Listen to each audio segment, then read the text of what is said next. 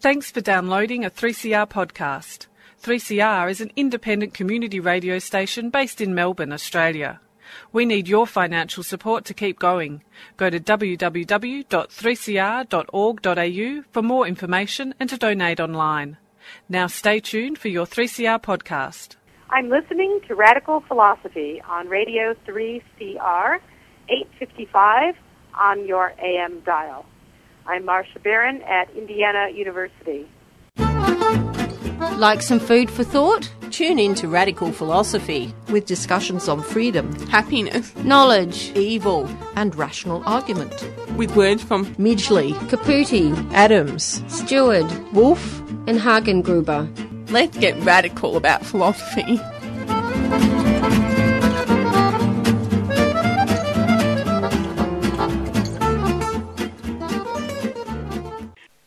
You're listening to Radical Philosophy on 3CR A55 on your AM dial. Radical Philosophy is now on Twitter.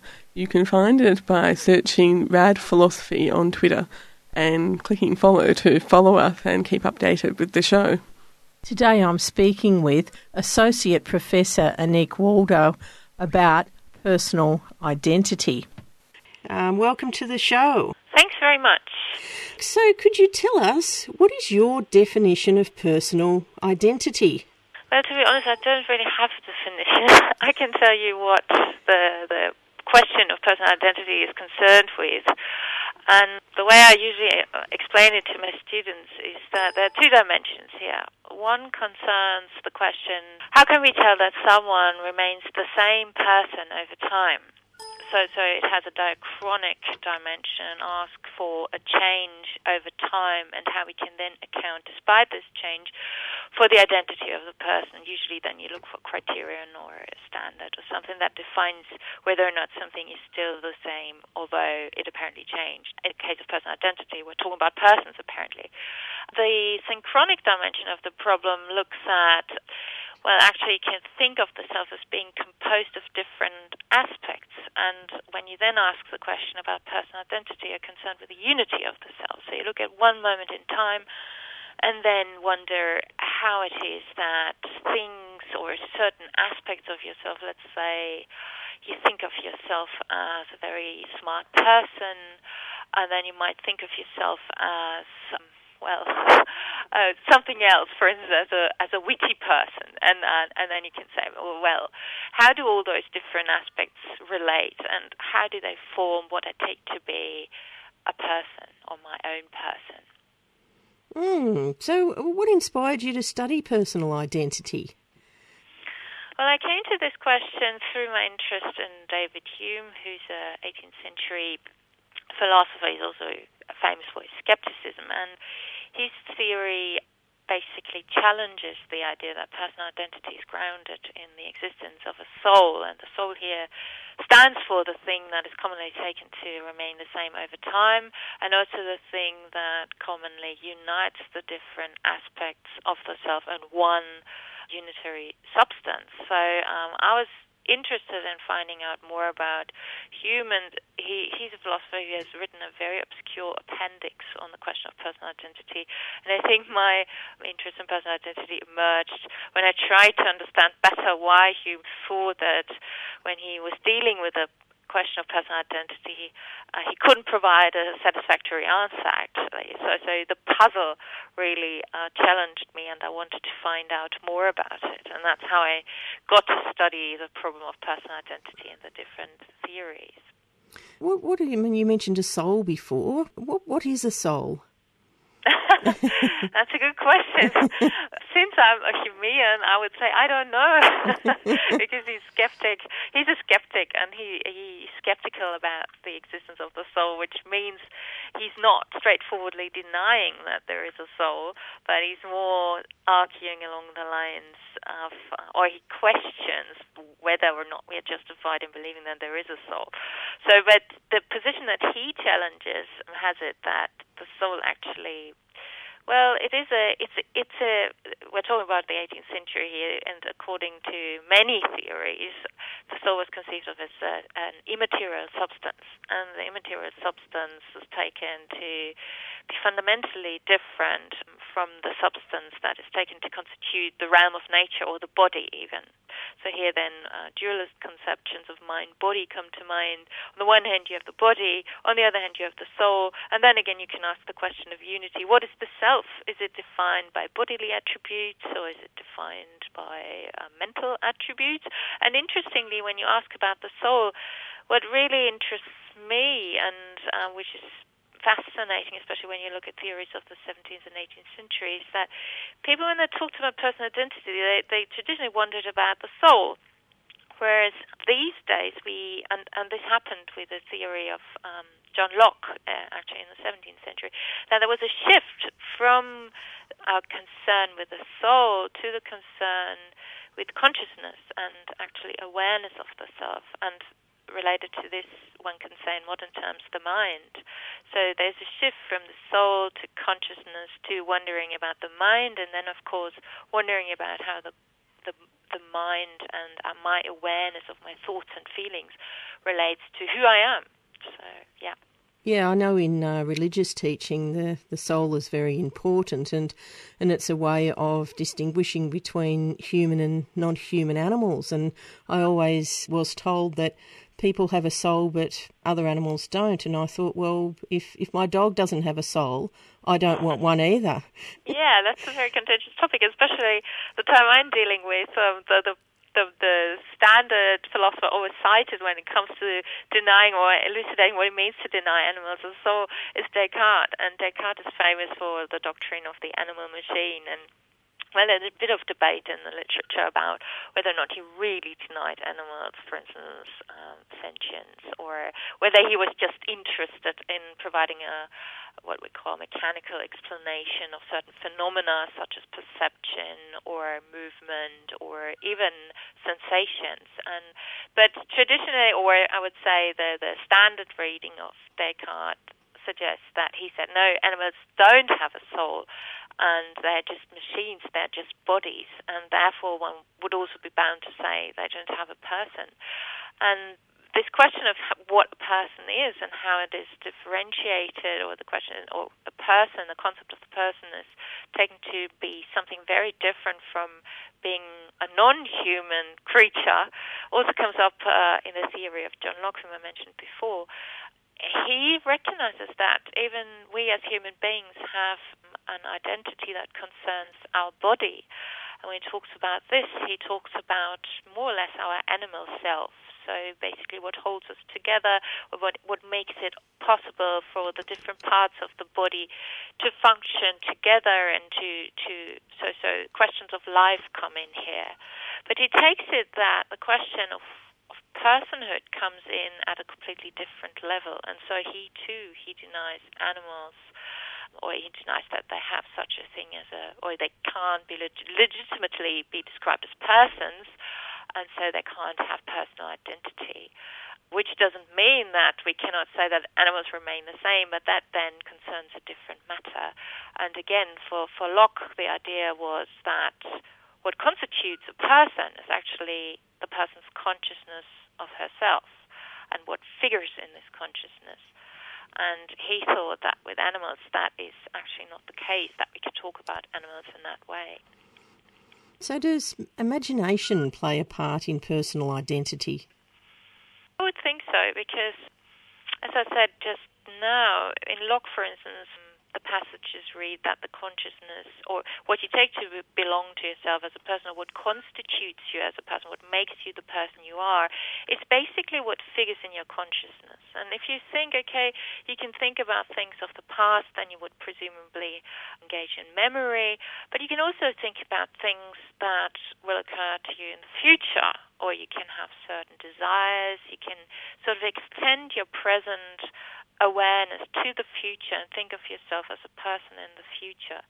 And for instance, in contemporary um, philosophy and the philosophy of, for instance, David Velleman, this plays a crucial part of how we actually enact our self-conception. And there, not just values that figures in our self-conception play a role. For instance, what I think is important for me as a person to do. So there's the whole moral ethical dimension coming in here.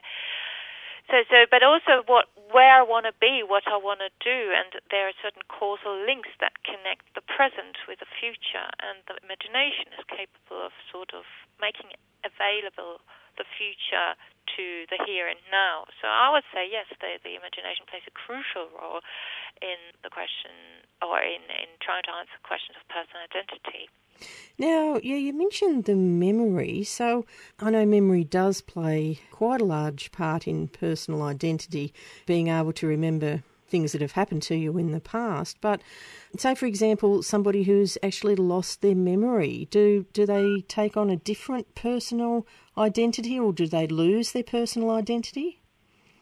That's an excellent question, and abundance of literature on this question, uh, both in contemporary in the contemporary debate. There are so-called thought experiments about teletransportation, and some parts of the brains are lost. So they're all thought experiments, experimenting with the idea that there is an agent who loses the capacity to remember.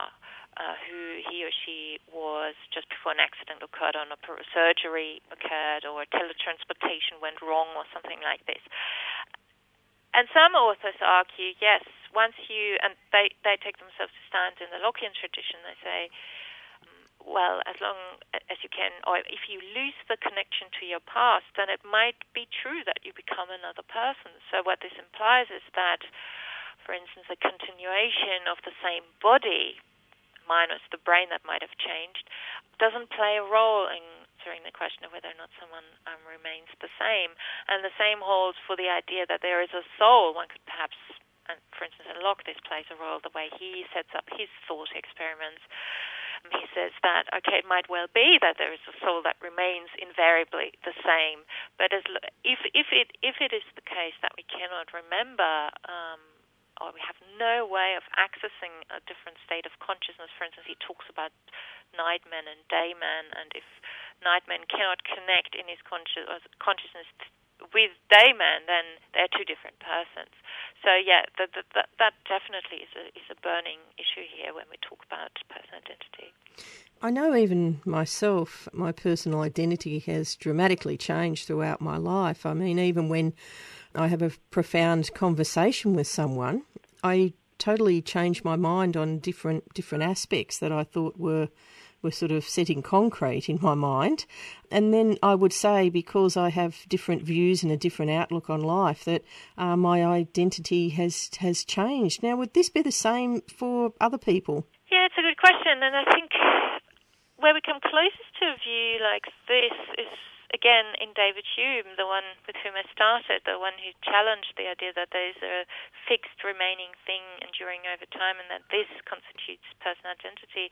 For him, the self is a bundle, a bundle of episodes, of mental episodes. So he talks about thoughts and feelings or attitudes or beliefs or values, um, um, as they figured in your example just now, as actually being part of this bundle self, and they come and go and come and go. And so he denies that we ever remain the same. So he, he is a skeptic when it comes to the question whether there is a, an enduring self, but nevertheless recognizes that for us it is very important to think that we do actually exist as the same person. So one can approach these questions in different, uh, from different angles. So one would be the psychological angle, where you ask what kind of function does the belief in the self as an enduring person play, um, and then you can say, is this belief actually justified? And other approaches and uh, recognize that there is flexibility in in how we actually think about ourselves and also our relations to others play a fundamental role. And so, so, so the challenge here is to say, well, although there is a certain degree of of variability involved in how we think about ourselves, what is then the question is, what is the threshold? When do we when do we say that there's too much change that has occurred? Um, so I think a lot of theories dealing with questions of personal identity actually have an inbuilt component where they can deal with um, a flex- certain flexibility in how we think about who we are. But then at a certain point, you've got to say something about what are the core values, for instance, that constitute yourself. And if that those values change, is it justified to say that this is another person? And the thought experiments are usually designed to bring out those those questions and dilemmas. Now, wh- why do you think it's so important to some people to have a sense of personal identity? Yes, I think it's probably to do with our psychology that we're used to to maybe it's just just a natural way of thinking about oneself that there there is a one could perhaps call it a folk, focal point or somewhere where everything comes together. It's quite interesting work that's been done by some of my colleagues at Macquarie University, and um, uh, one article I have in mind brings in the case of a schizophrenic person. And for this schizophrenic person, the way she wrote about herself, she she became a professor. Um, I'm not sure in which area, but she, she's an academic, so a very uh, self-reflective. And in her biography, autobiography, she she writes about how it was for her when she actually lost her sense of self. And in those passages, it seems that everything is just out of con- out of control. There is no sense of time.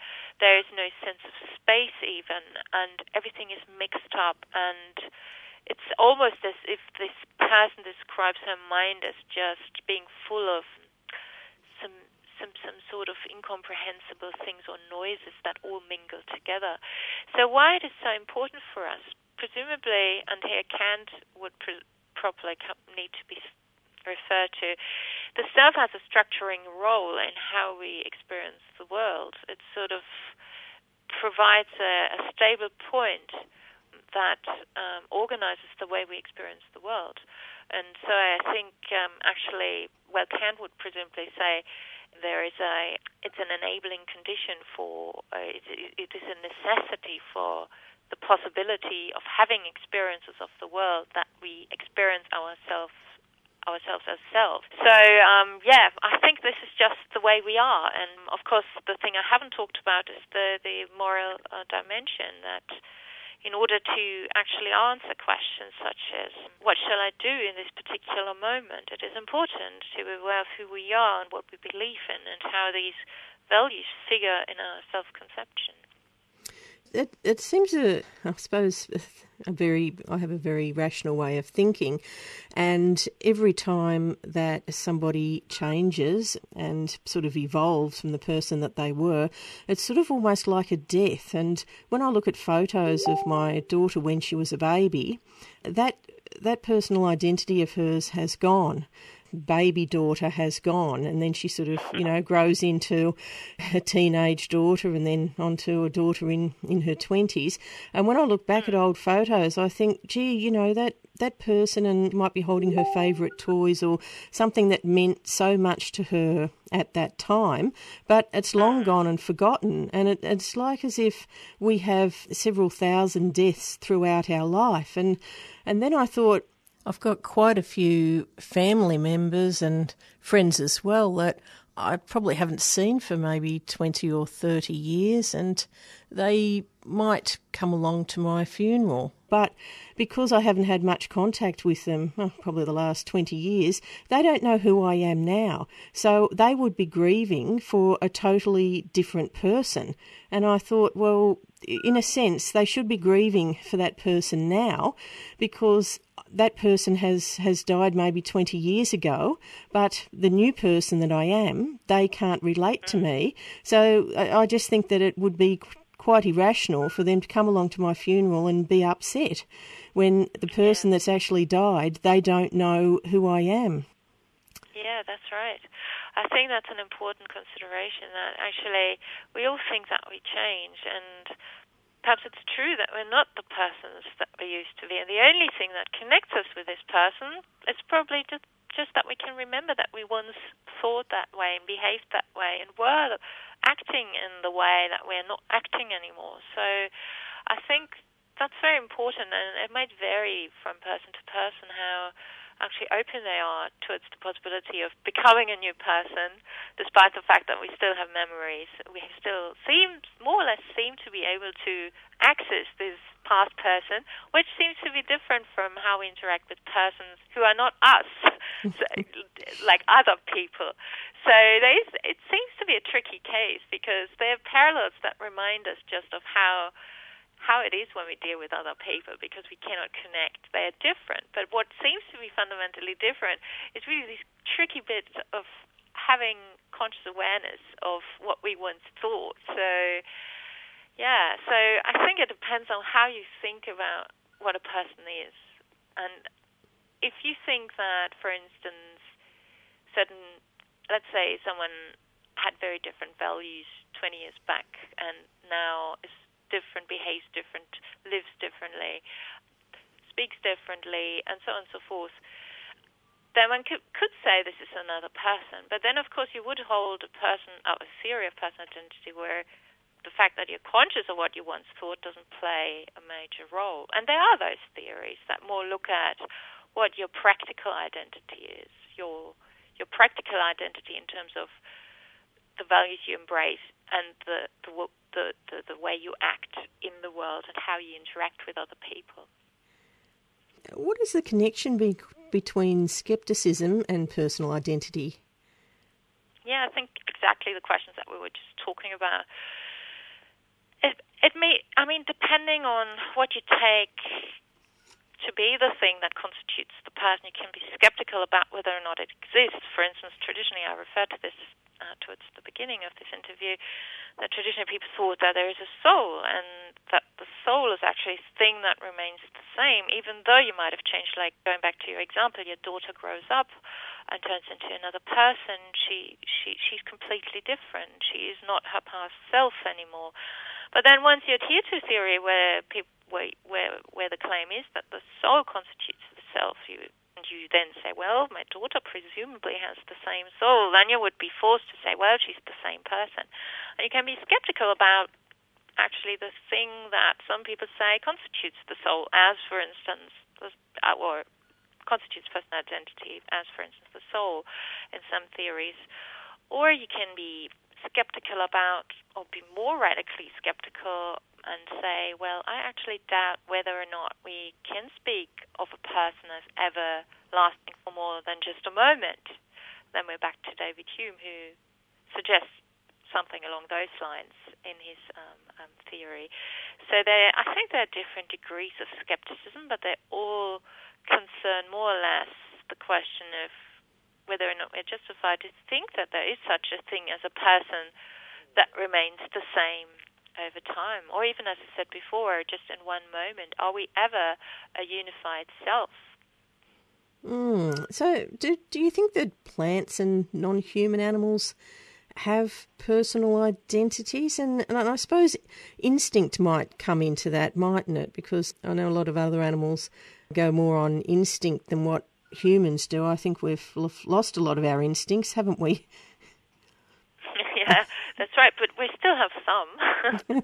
but I think in the literature, um, people usually d- discuss these questions, and I, I mentioned Descartes, for instance, in uh, the literature there, it comes out quite distinctly that the question is, well, what can animals do, and how, if we suppose that they can think, what kind of capacity needs to be in place in order to think of yourself in ways that allow you, for instance, to have certain values, to embrace certain values. Or another thing would be to remember what you did yesterday. So certain mental capacities have to be in place. So and then depending on whether you think plants can think, you would need to say, well, they presumably can't remember. Well, there's literature that claims that plants have some sort of memory. So there we go. So perhaps we, at some point, we need to think, rethink the concept of a person as such. And if memory plays such an important role, then perhaps we can, will come to different conclusions about whether or not it makes sense to talk about the identity or even something like a personal identity in those tricky cases. But I think the traditional way to think about it is that you require something like self awareness. Self awareness, what does that mean? Well, that you're aware of your thoughts, you're aware of your feelings, and you do not just have them. So that would be something like first order thoughts and feelings, where you just happen to have them. And often people then speak about instinct or I feel hungry, I feel thirsty, and that's why I go and drink something or eat something and that seems to, and, and and those kind of occurrences in the mind seem to be differentiated from, for instance, something like I know that I'm angry right now, but I should presumably not act uh, on my anger. So um, this this is some sort of self-reflective awareness, some sort of second-order take on what's going on in your mind. And often people seem to associate the question of personal identity with this form of awareness that we have we are reflectively aware of what's going on in our minds. And this is something that seems to be important when people talk about personal identity or the question of what a person is, actually. No, it's a very, very interesting topic. Well, thanks very much for coming onto the program today. You're very welcome. Thank you. And I've been speaking with Associate Professor Anik Waldow about personal identity. Hope you've enjoyed the program and been given plenty of food for thought. And also, stay tuned for Swing and Sway.